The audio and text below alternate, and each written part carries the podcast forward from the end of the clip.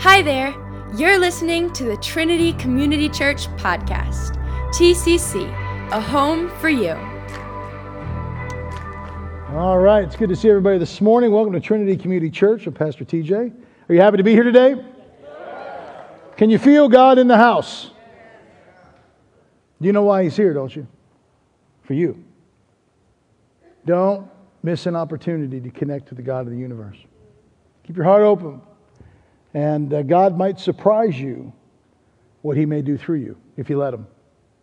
So we had an amazing day yesterday, my family. My, my, my daughter in law came upon a, a little flyer uh, that there was a Greek festival yesterday in Media, PA. I didn't even know Media, PA existed. How many ever been to Media, PA? Is it Media? Is that right? Well, they, apparently they have a Greek festival. God bless that community. So I'm going to say. So we took a little ride out there and we stuffed ourselves with Greek food and dance and merriment. And it was, dare I say, beautiful. It was incredible and, and it, was, it was nuts. And the thing that, that shocked me was this this little Greek church is in the middle of nowhere in Media, PA. But the line of cars to find this, they were parked everywhere on the lawn, outside. I mean, there were cars everywhere, there were people everywhere. It was absolutely bananas.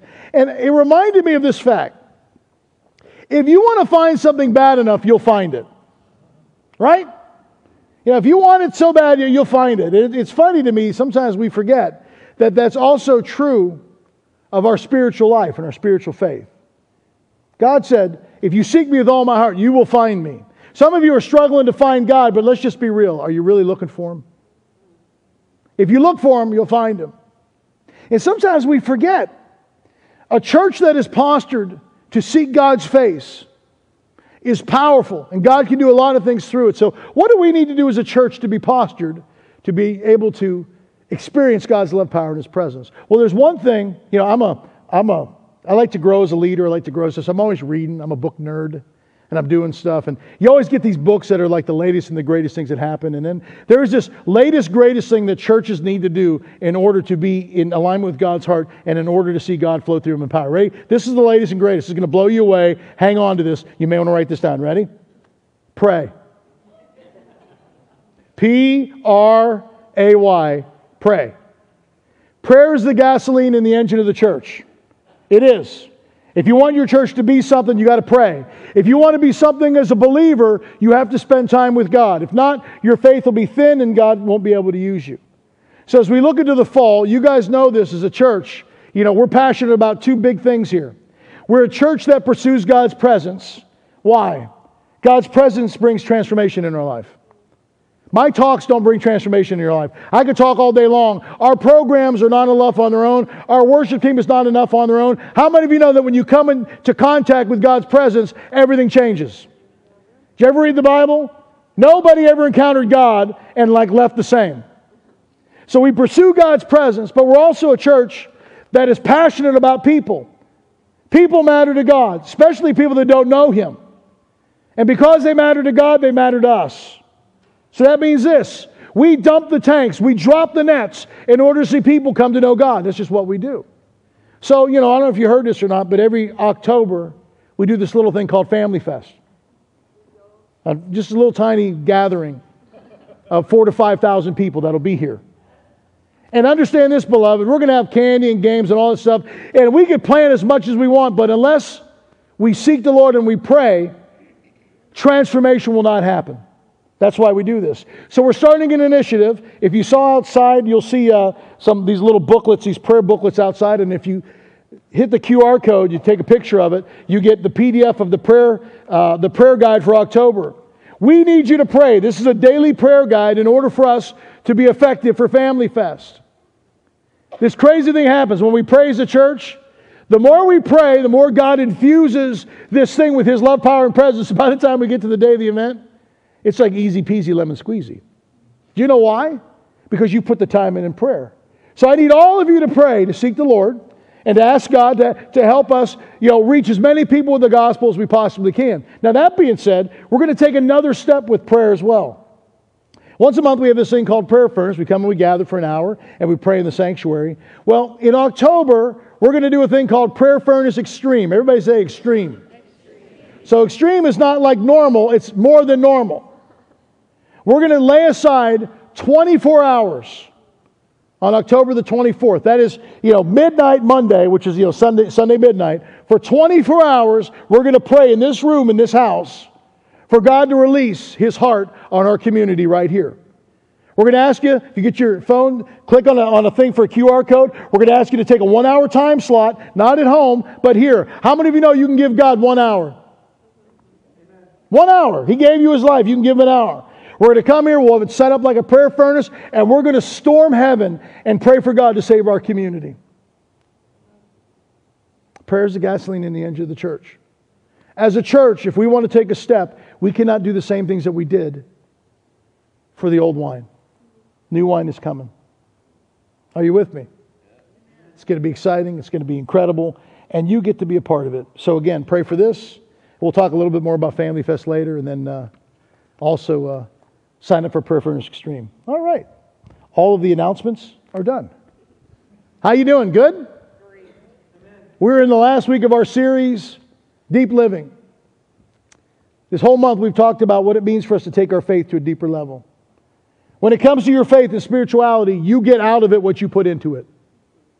Some of you here and you have a very non dynamic, boring faith. Congratulations, that's what you put into it. How many of you know that that's true? If you want to be effective for the kingdom, if you want God to do amazing things in and through your life, you have to be willing to step in and be the person that God created you to be. So we've looked this entire month at what that looks like how to love God and how to love people extravagantly. Last week we talked about what it means to be a living sacrifice. Sacrifices don't get the chance to say how they want to be sacrificed. We are simply available. We surrender to God. This week, today, we put the cherry on top of the sundae. we finish everything up. Let me introduce you to somebody. This is my friend, Tom Rowley. Maybe. There he is. I met Tom in Denver, Colorado. Uh, Tom was a football coach at our high school. We connected as we coached, and um, as I got to know Tom, he was just an amazing guy. He was a policeman in our city. And uh, we formed a friendship, and eventually Tom gave his heart to Christ. He came to church, his whole family gave their hearts to Christ. They came to church, and he was just a beautiful brother. Um, he was one of about three or four policemen we had in our in our church, and we just we would hang out. We'd have good times. I'd spend time with him on the football field. Well, I did a little bit of um, chaplain work for the, the police department. So one day Tom comes up and he goes, "Hey," he says, "You want to go on a ride along with me?" I said, well, "What's that?" He said, "Well, you get to ride in a car with me all day." He goes, "And we get to face danger together." And I was like, "Sign me up! Danger!" So in my head, I'm thinking I got all this stuff and all the gear, and what they give you is a T-shirt that says champion, chaplain, and you pray to God you don't get shot. How many you know T-shirts don't stop bullets? so he jumped in the car and off we went, and it was nuts. Have you ever been on a ride along? You get the radio going, and it's crazy. they got all the covers. Uh, we got a 1472 uh, here at Maple Street. We're going to Maple Street. We go to Maple Street. I remember our first call was a domestic call. Two dogs in the neighborhood got into a fight, and the owners got into a fight because their dogs got into a fight. So we had to separate the neighbors, separate the dogs, and bring peace. That was my first assignment. I was flawless. It was incredible. Then the next call was a little awkward. We had called because there was another domestic dispute in an apartment building, and we went in and there was some drug related stuff. As I walked in, I made an incredibly horrific discovery. The place we were at were two of my parishioners. I walked into the room and they're screaming obscenities at each other. They look up and they go, Pastor? Hi, diddly ho, neighbor. We even got one crazy call. This is nuts. We got a reverse 911 call to the industrial part of our city. That means they called 911 and they hung up real quick. Usually that happens if there's danger and they can't talk. So they scrambled like three other squad cars.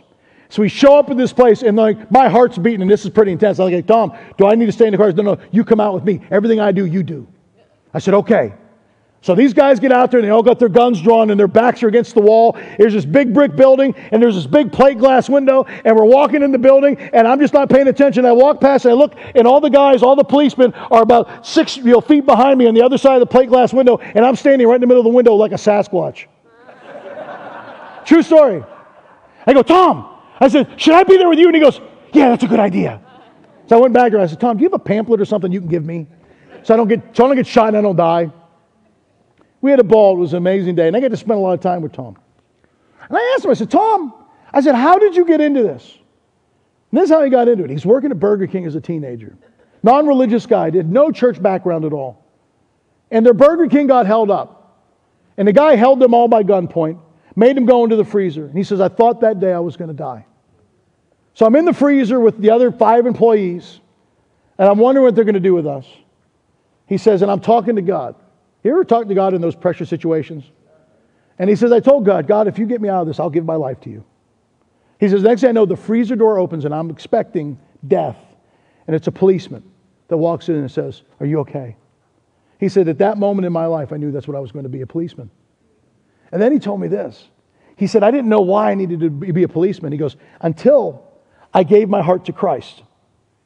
He said, I realized in that moment when I gave my heart to Christ, God called me to be a policeman, and He called me to bring light and justice into dark situations. That's what I do. That's why I breathe air. And I was like, oh my gosh. Tom understood and he figured out his purpose.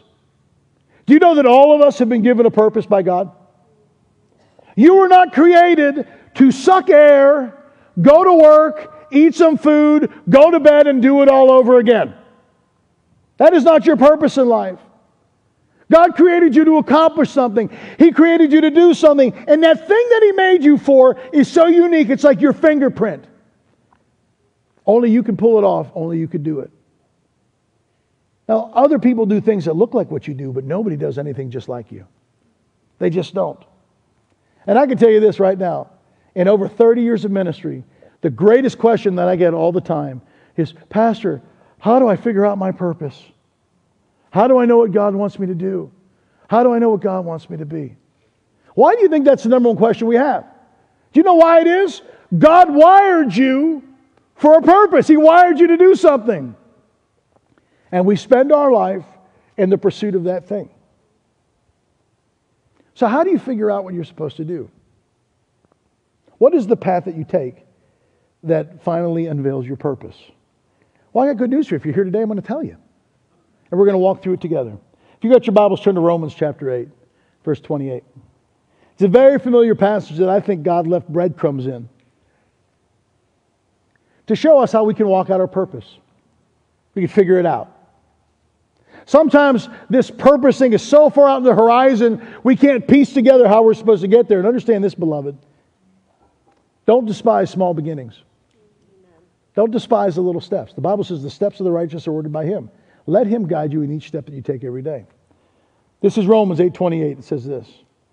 And we know that all things work together for good to those who love God and to those who are called according to his purpose. How many have ever heard that verse before? Maybe you have it on a cup. Maybe you have it on a picture on your wall. This is one of those verses you see in Christian greeting cards, right? But what does it mean? What was God's plan with this? Well, there's a few things that we can mine from this that'll help us to figure out what God wants us to do. The first is this God can use everything. Everybody say everything. everything. Say it again everything. everything. God can use everything in your life to help form and release your divine purpose.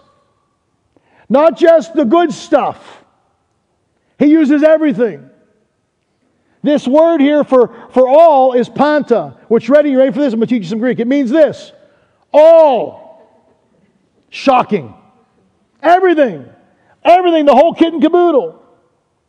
God uses in your life the good, the bad, and the ugly to bring about his purposes. All parts of your life in his hands are usable. God can do things with it if you trust him with those things. Even those broken, fallen parts of you, even the decisions that you made that took you down roads that were bad, and even the bad that was done upon you by people. You know, the people that hurt you. All of those dark chapters in your life, God can use them to help to form you. He can turn all of those things for good. But there's a catch. He can only do it if you let him. Everything at the feet of Jesus. Everything in the name of Jesus. You've got to put it at his feet. If you hold on to it, He can't do anything with it. Have you ever tried to help like a toddler or one of the little kids when they've got a toy that's broken and you want to fix the toy and you say, Give me the toy? And then like the battle ensues? Do you ever try to get something from a toddler that doesn't want to give you something? A toy, a cookie, a knife, a straw, a taser? Good luck getting that away from them. No, no, no. We do that with God all the time with our stuff. We hide the bad moments of our life to God as if He doesn't know what they are. Beloved, God can use all of those things in our lives. Instead of hiding and burying those things, you choose to lay them at His feet. You take those things to God and you allow Him to speak into those broken places. Because let's be real, the past is done. Do you know where the past exists right now? Everybody take your fingers, put them on your temples, right here, in your gray matter. That's where it exists. It's in your memories. Some of you are stuck right here, reliving moments that cannot be changed, reliving moments that have no purpose other than to harass you. That's it. Some of you have lost loved ones. Understand this, beloved. Life, in life, there is hello and goodbyes. It's hard to receive the hellos unless you've made peace with the goodbyes. In your life, there's going to be things that you've knocked out of the park. Don't live in those moments. Did you ever meet anybody that lived in the glory days? Back in my day, then just shut down. And don't get stuck in your worst moments either. Do you know anybody like that? Now, sometimes as a church, beloved, we're very good at reminding people of their worst moments. Don't you ever do that. God doesn't do that with us. Don't you dare do that with anybody else. Don't define people by their lowest moments. We define people the way the Creator sees them image bearers, fearfully and wonderfully made, made with divine purpose. Your hands, your story in God's hands, the good, the bad, and the ugly comes with it, it releases God's divine purpose like the fragrance of a rose if you trust Him with it. We don't have a time machine. You can't go back in time and change things. Don't you wish you could? What would you change if you could go back in time? What would you tell yourself? Study more. Stay away from that crazy woman. Right? Don't eat that. It's a bad decision. Wouldn't it be great if you could go back and, and change all of those bad decisions in your life? Here's the reality if you did that, the person you are now would not exist. You need it all in order to be the person that God can use. Sometimes you have to be familiar with suffering in order to understand the God that's the comforter.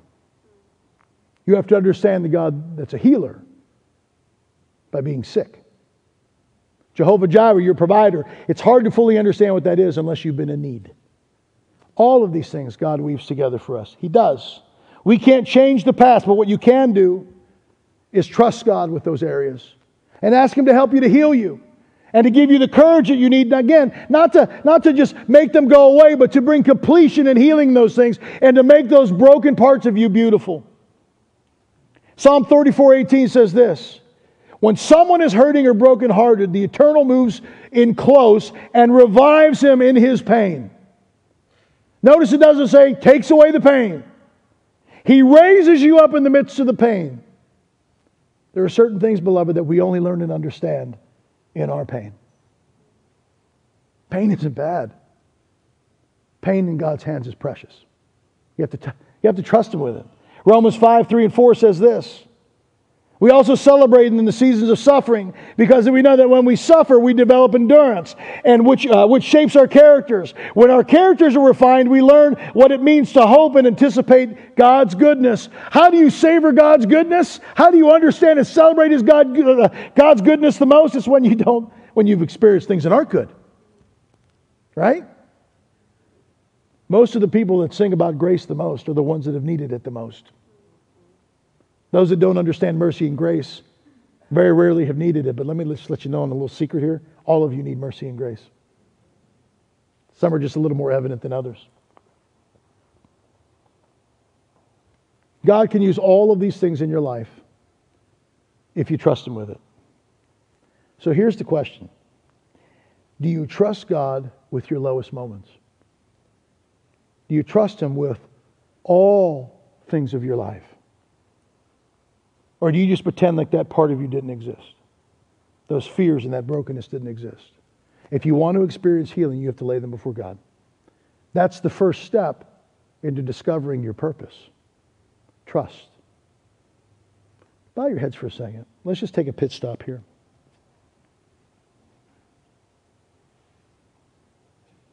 Some of you have struggled with your past still. Have you given God, have you given God the opportunity to heal those parts of you? Or do you still struggle? Right now, just ask the Holy Spirit. Say, Holy Spirit, have I, have I given you these parts of me to heal? Or do I hide them from you? And listen to what he tells you. The Holy Spirit speaks to you just like he speaks to me.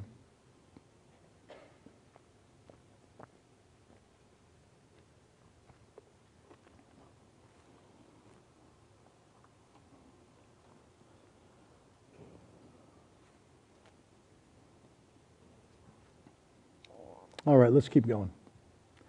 So we start the passage with understanding that God uses all things. Nothing in your past, nothing that you've experienced is wasted. Not in God's hands. He uses it all. He makes it part of the broth. He uses it all. Let's look at the passage again.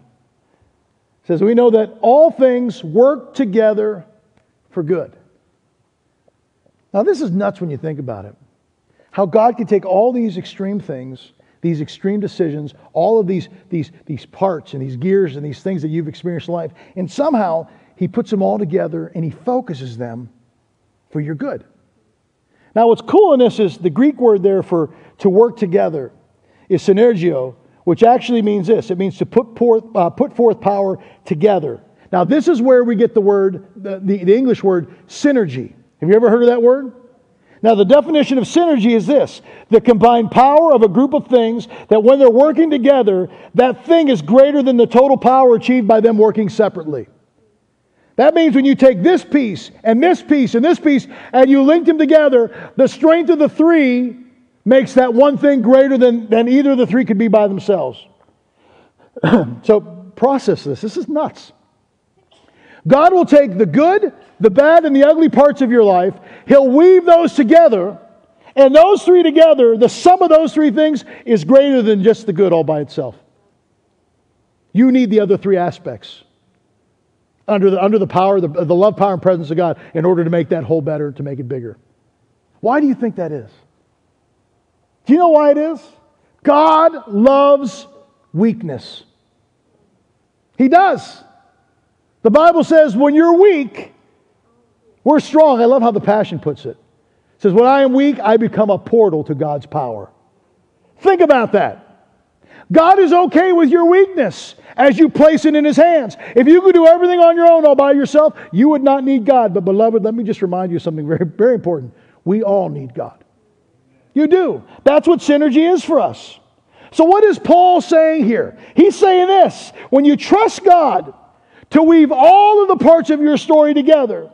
The sum of all of those experiences together becomes more beautiful than you just whitewashing the good stuff, keeping the good stuff, and getting rid of all the bad stuff. That story becomes bland, and you ready for this? It's a fantasy. It's not real. When you come into God's house and you pretend that you have all your ducks in a row and you have no problems, and, and, and everything's fine, you do the gospel a disservice. You know what else you do? We present a falsehood to other believers. Because if all of us do that, nobody, nobody comes here with the reality that, hey, sometimes life stinks. Sometimes you want to kick the dog. Don't you? Sometimes you want to look at your youngest child. Well, I, I should not go there. it's okay to be authentic and real with each other. It is. Paul said this we should celebrate our weakness and you boast in your God. The formation of our faith does just not include the good parts of our story. Your testimony isn't just about the good parts of your story. Part of your testimony is the road that you had to take that where you finally met God and then, then the, the beautiful thing that God did is he impacted your life. Do you know how powerful your testimony is? The Bible says this in Revelation in the last days the enemy will be finally defeated by two things the blood of the Lamb and the word of the testimony of the saints. You know what that is? Your story. Your God's story, how he met you. Think about this the blood of Jesus Christ and your story. That's it. Is it any reason why the enemy tries to get you to be quiet? Is it any reason why he tries to get us to shut up? It's so funny to me. This is weird to me. Because the things that we're passionate about, we talk about. You can't hide it, right? I mean, you guys have known me for almost three years now. What are some things that you know that I'm passionate about because I talk about them all the time? Food, uh, that's an easy one right there. What foods do I like? Ice cream. Somebody said Oreos from last week, too. Ice cream, 3 o'clock every day. What else do you know about me? I'm Greek. I've said that a few times, right? I'm Greek. Perhaps we're proud, I don't know. Here's my point these are things that I'm passionate about. You hear them from me, they just spill out of me all the time. When's the last time you shared your faith with somebody? When's the last time you shared a God story with somebody? When's the last time you led somebody to Christ? Christ in us should be bubbling at the surface all the time, just waiting to get out. If he's not, that doesn't mean you're not a believer. What it means is something has been derailed and, and he's not bubbling at the surface right then and there. The goal is, I mean, I don't know about you. For me, Jesus Christ is the greatest thing that ever happened in my life. I don't know where I'd be without Jesus right now. I, I'd probably be dead. I have no idea. Why not tell everybody I know about him? Right? Am I wrong? You know, let that thing bubble inside of you. Your story is a powerful thing. Um, one of the privileges that I get as leading a church is I get to hear all of your stories. So today I'm going to invite Janice to come join me. Janice, just go ahead and grab the mic as you come up. Janice has an amazing story of how God found her. Then, after he found her, some incredible things that God has done in her life since. Everybody make Janice feel welcome as she comes up.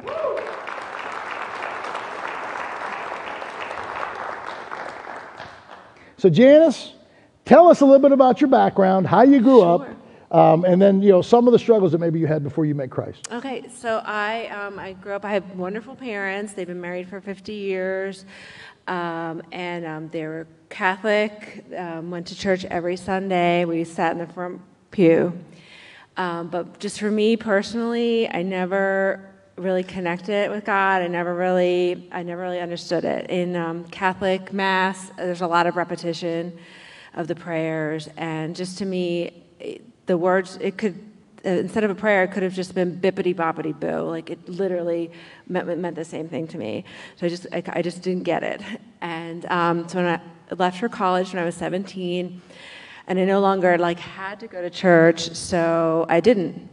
And I kind of thought, well, I'm not a church person, then I'm not like a God or Jesus person, and you know, just things just kind of spiraled from there. And my 20s, 30s, 40s, I really suffered with a lot of, uh, or struggled with a lot of you know, depression, anxiety.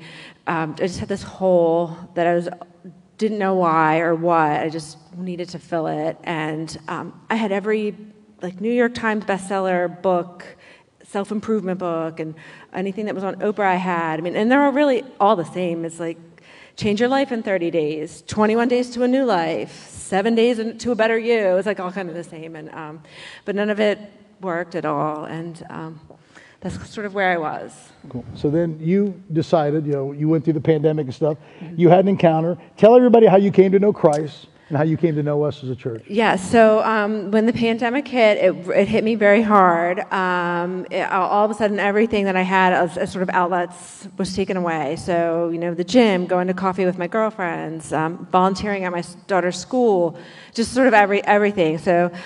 Um, there were some, like a lot of people really struggled. I don't know if you've ever been at home locked down with a five year old. I mean, there were just, there were times that I just, I couldn't do another puzzle or pick up another Lego. I just, I really, I was, I was at a really low place.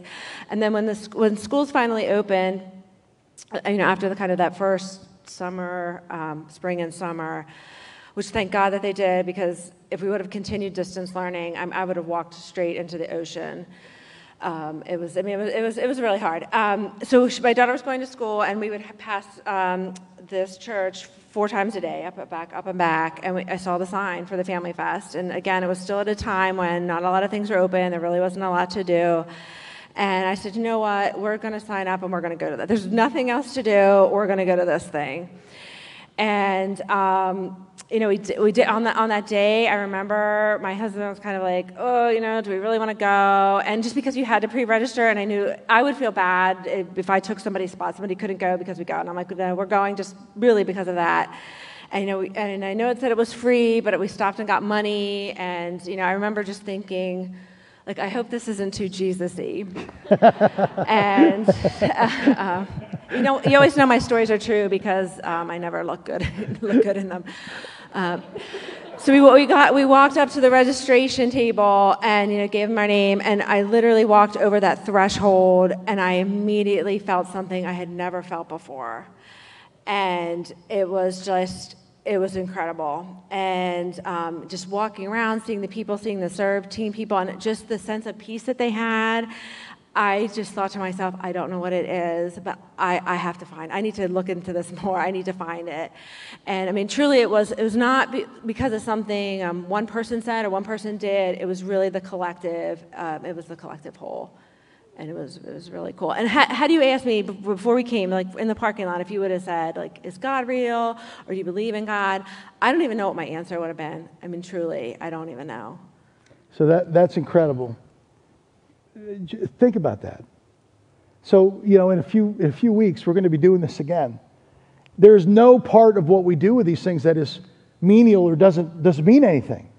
You have no idea what your story or how your, your serving can impact somebody's life. I just think that's absolutely incredible. So you, you come to church after that. Yeah, we started coming to church in January. Yep. So then you give your heart to Christ, yep. and then you're, you're, you're, you find yourself in a place like where a lot of us are.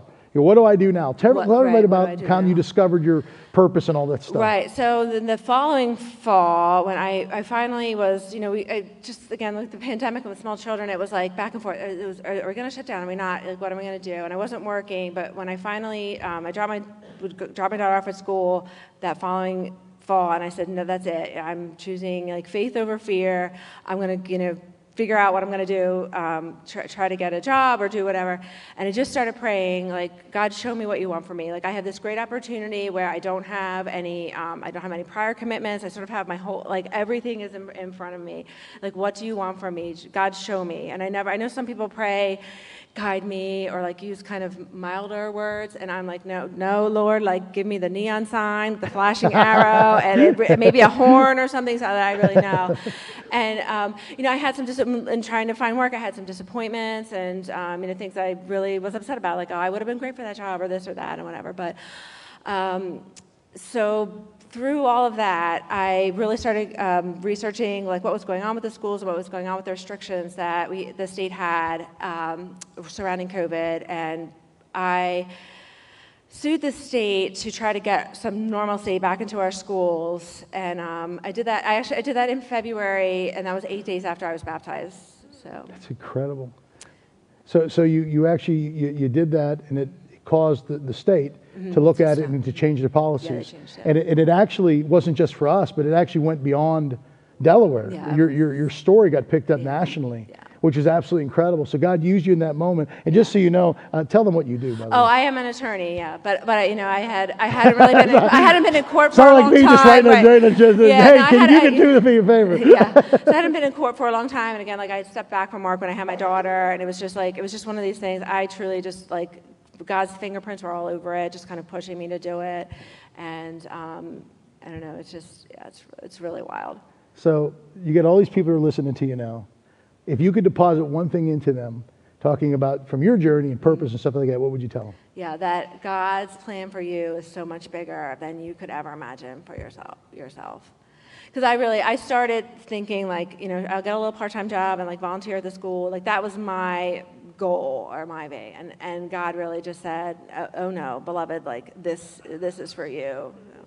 That's incredible. Thank you, Janice. Thank you.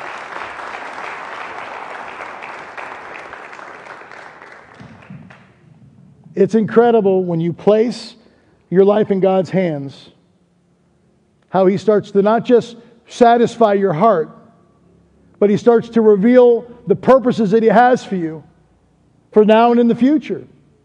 God created you to do something, He created you with a purpose. He did. And part of our discovery of that is those little steps. Those little steps lead to big things, but you got to take the little step. Some of you here right now, you won't take the little step because you want the big thing. God say, no, no, no, no, no. Till you take that first step, you'll never achieve that big thing that I have for you. Ephesians 2.10 says this, For his workmanship, created in Christ Jesus for good works, which he prepared beforehand that we should walk in them. What does that mean? God already has planned everything out for you. All you have to do is say yes and walk them out. God is always taking our experiences our knowledge, and He's weaving those things together to bring about your purpose and your future. So for us, the goal is not to be stagnant, it's to continue to pursue Him, to continue to grow, become the people that God wants us to be. All of the little steps. 2 Peter 5, or excuse me, 2 Peter 1 5 through 8 says this For this very reason, make every effort to add to your faith goodness and to goodness knowledge, and to knowledge self control, and to self control perseverance, and to perseverance godliness, and to godliness mutual affection, and to mutual affection love. For if you possess these qualities in increasing measure, everybody say increasing. In increasing measure, they will keep you from being ineffective and unproductive in your knowledge of our Lord Jesus Christ.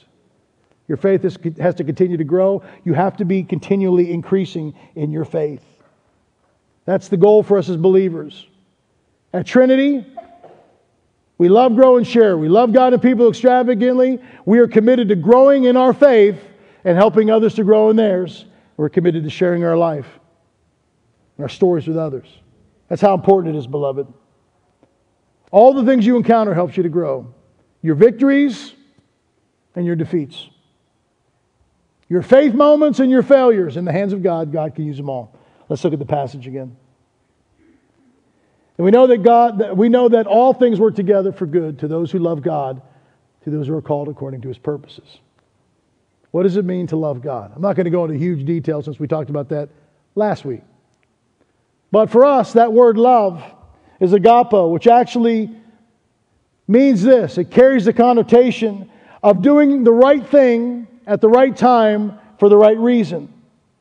Practical love, more than just words love.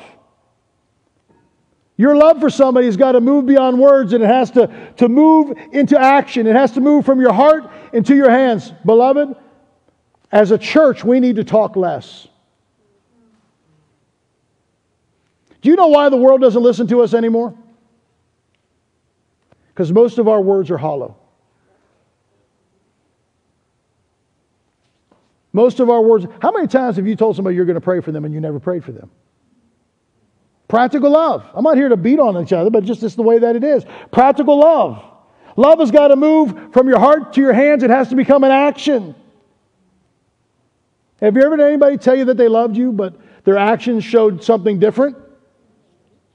The church needs us practically, or the world needs us practically to show love. It's one thing to love God. We got that down. It's the loving people that we struggle with sometimes. Um, I'm always amazed at how God puts people together. So, Robin and I, you know, um, we have a very interesting marital dynamic. Been married for over 30 years now. And in our relationship, you know, Robin is the steady Eddie and I'm the romantic one. So that means that romance is all on my shoulders. And Robin, she appreciates it, but she's just, she doesn't need all that stuff. So when we would have anniversaries and stuff, you know, she would say, Happy anniversary kiss, and I would have these extravagant things flowers, chocolates. I went away one time to Cuba. I was gone for 10 days, and I left her 10 little gifts that she could open every day while I was gone. So there'd be a little bit of TJ every day. What's better than a little bit of TJ every day for 10 days? Dare I say, not much. So we were coming up on our 10th anniversary, and I was busy, and I thought to myself, you know what? I'm not going to go crazy this time. You know, Robin mails it in every year. I'm just going to mail it in. It's not that big a deal. We'll have a quick little thing. Maybe we'll go out for dinner. It won't be a big deal at all. So I go and I get her a card and I get her a sleeve of Reese's peanut butter cups because that's what she loves. So wake up in the morning on our 10th year anniversary and I kiss her. She happy, happy anniversary. Kiss her. She's all excited. I said, what's going on? She goes, well, um, can you come meet me in the living room? Now, I don't think I possess spidey sense, and I don't think I can tell if there's a disturbance in the force. But something in that moment told me something's just not right. So I go into the living room and I sit down, and Robin's all giddy. I said, What's going on, babe? Goes, Well, it's our 10 year anniversary. And I'm on, Oh no. I know where this train's going.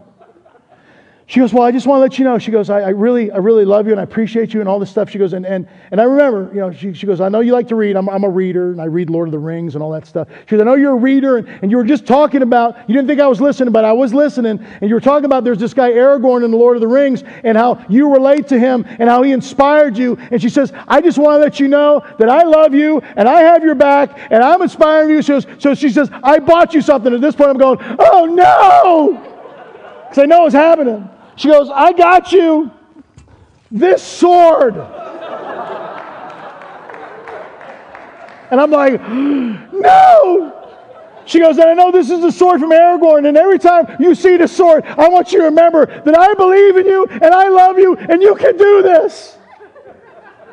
And I couldn't feel inspired because all I could think of in that moment was, all I got you was a card and a sleeve of Reese's peanut butter cups that I picked up at the Wawa.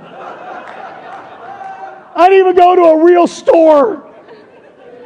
And in that moment, I looked at her, and please forgive me, I lied. I said, honey, and I got you, this is your, this is your first present. Your second present is so great, I don't even have it yet. In fact, I don't even know what it is, but it's going to be awesome. You're going to love it. Love in action. Love in action. Here's the moral of the story Is there action to your love? God causes all things to work together for the good of those that love God. Are you actively loving God as a verb? Or is it just here? Are you a Christian in identification or in action? For us as a church, we have to be loving people practically. We have to love God practically. You will never reach your purpose. You'll never unveil, God will not unveil His divine purpose to you unless you actively pursue and love Him. It's the way that it works because your purpose is tied into His purposes, not just yours.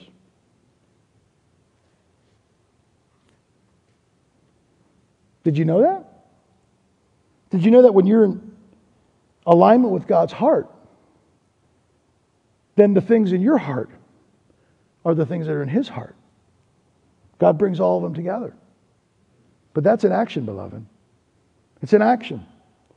1 Corinthians 16 14 says this Let all you do be done in love. John 14 15 says this If you love me, you will keep my commandments. Love is a verb. Do what he asks you to do. Let's finish this up. Look at the passage again. And we know that all things work together for good to those who love God and to those who are called according to his purpose. What does it mean to be called?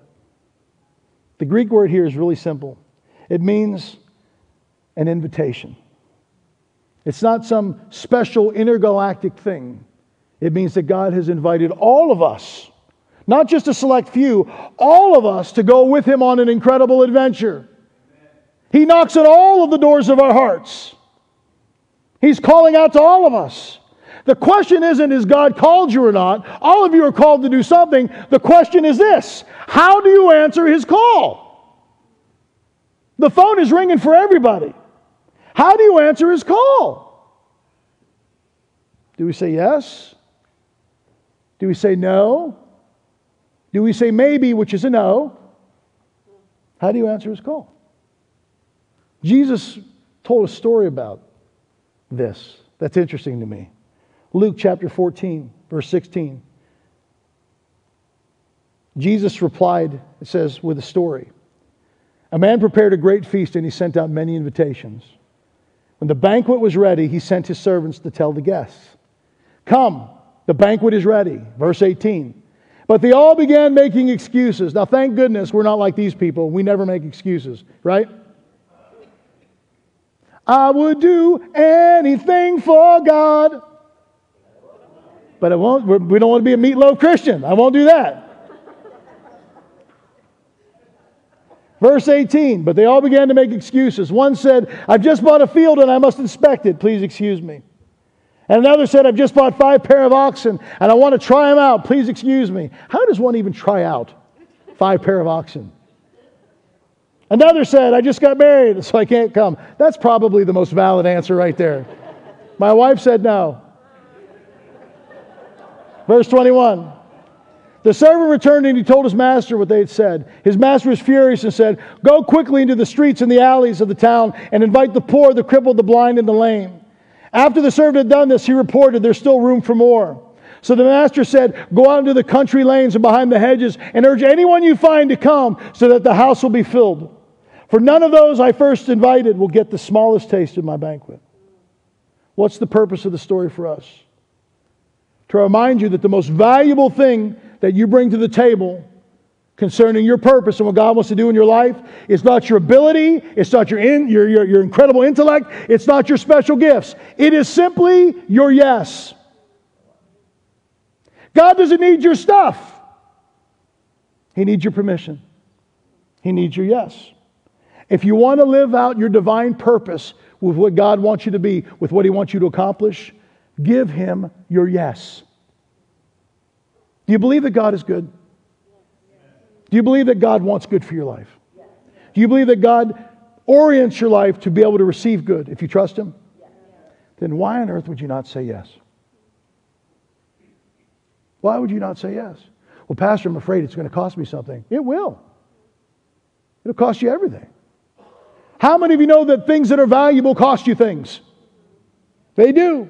Look at the most valuable thing in your house. Probably cost you something, right? Say yes to God. And as you get used to saying yes to God in those little things, God will unveil the big things, which is your divine purpose. Don't despise small beginnings.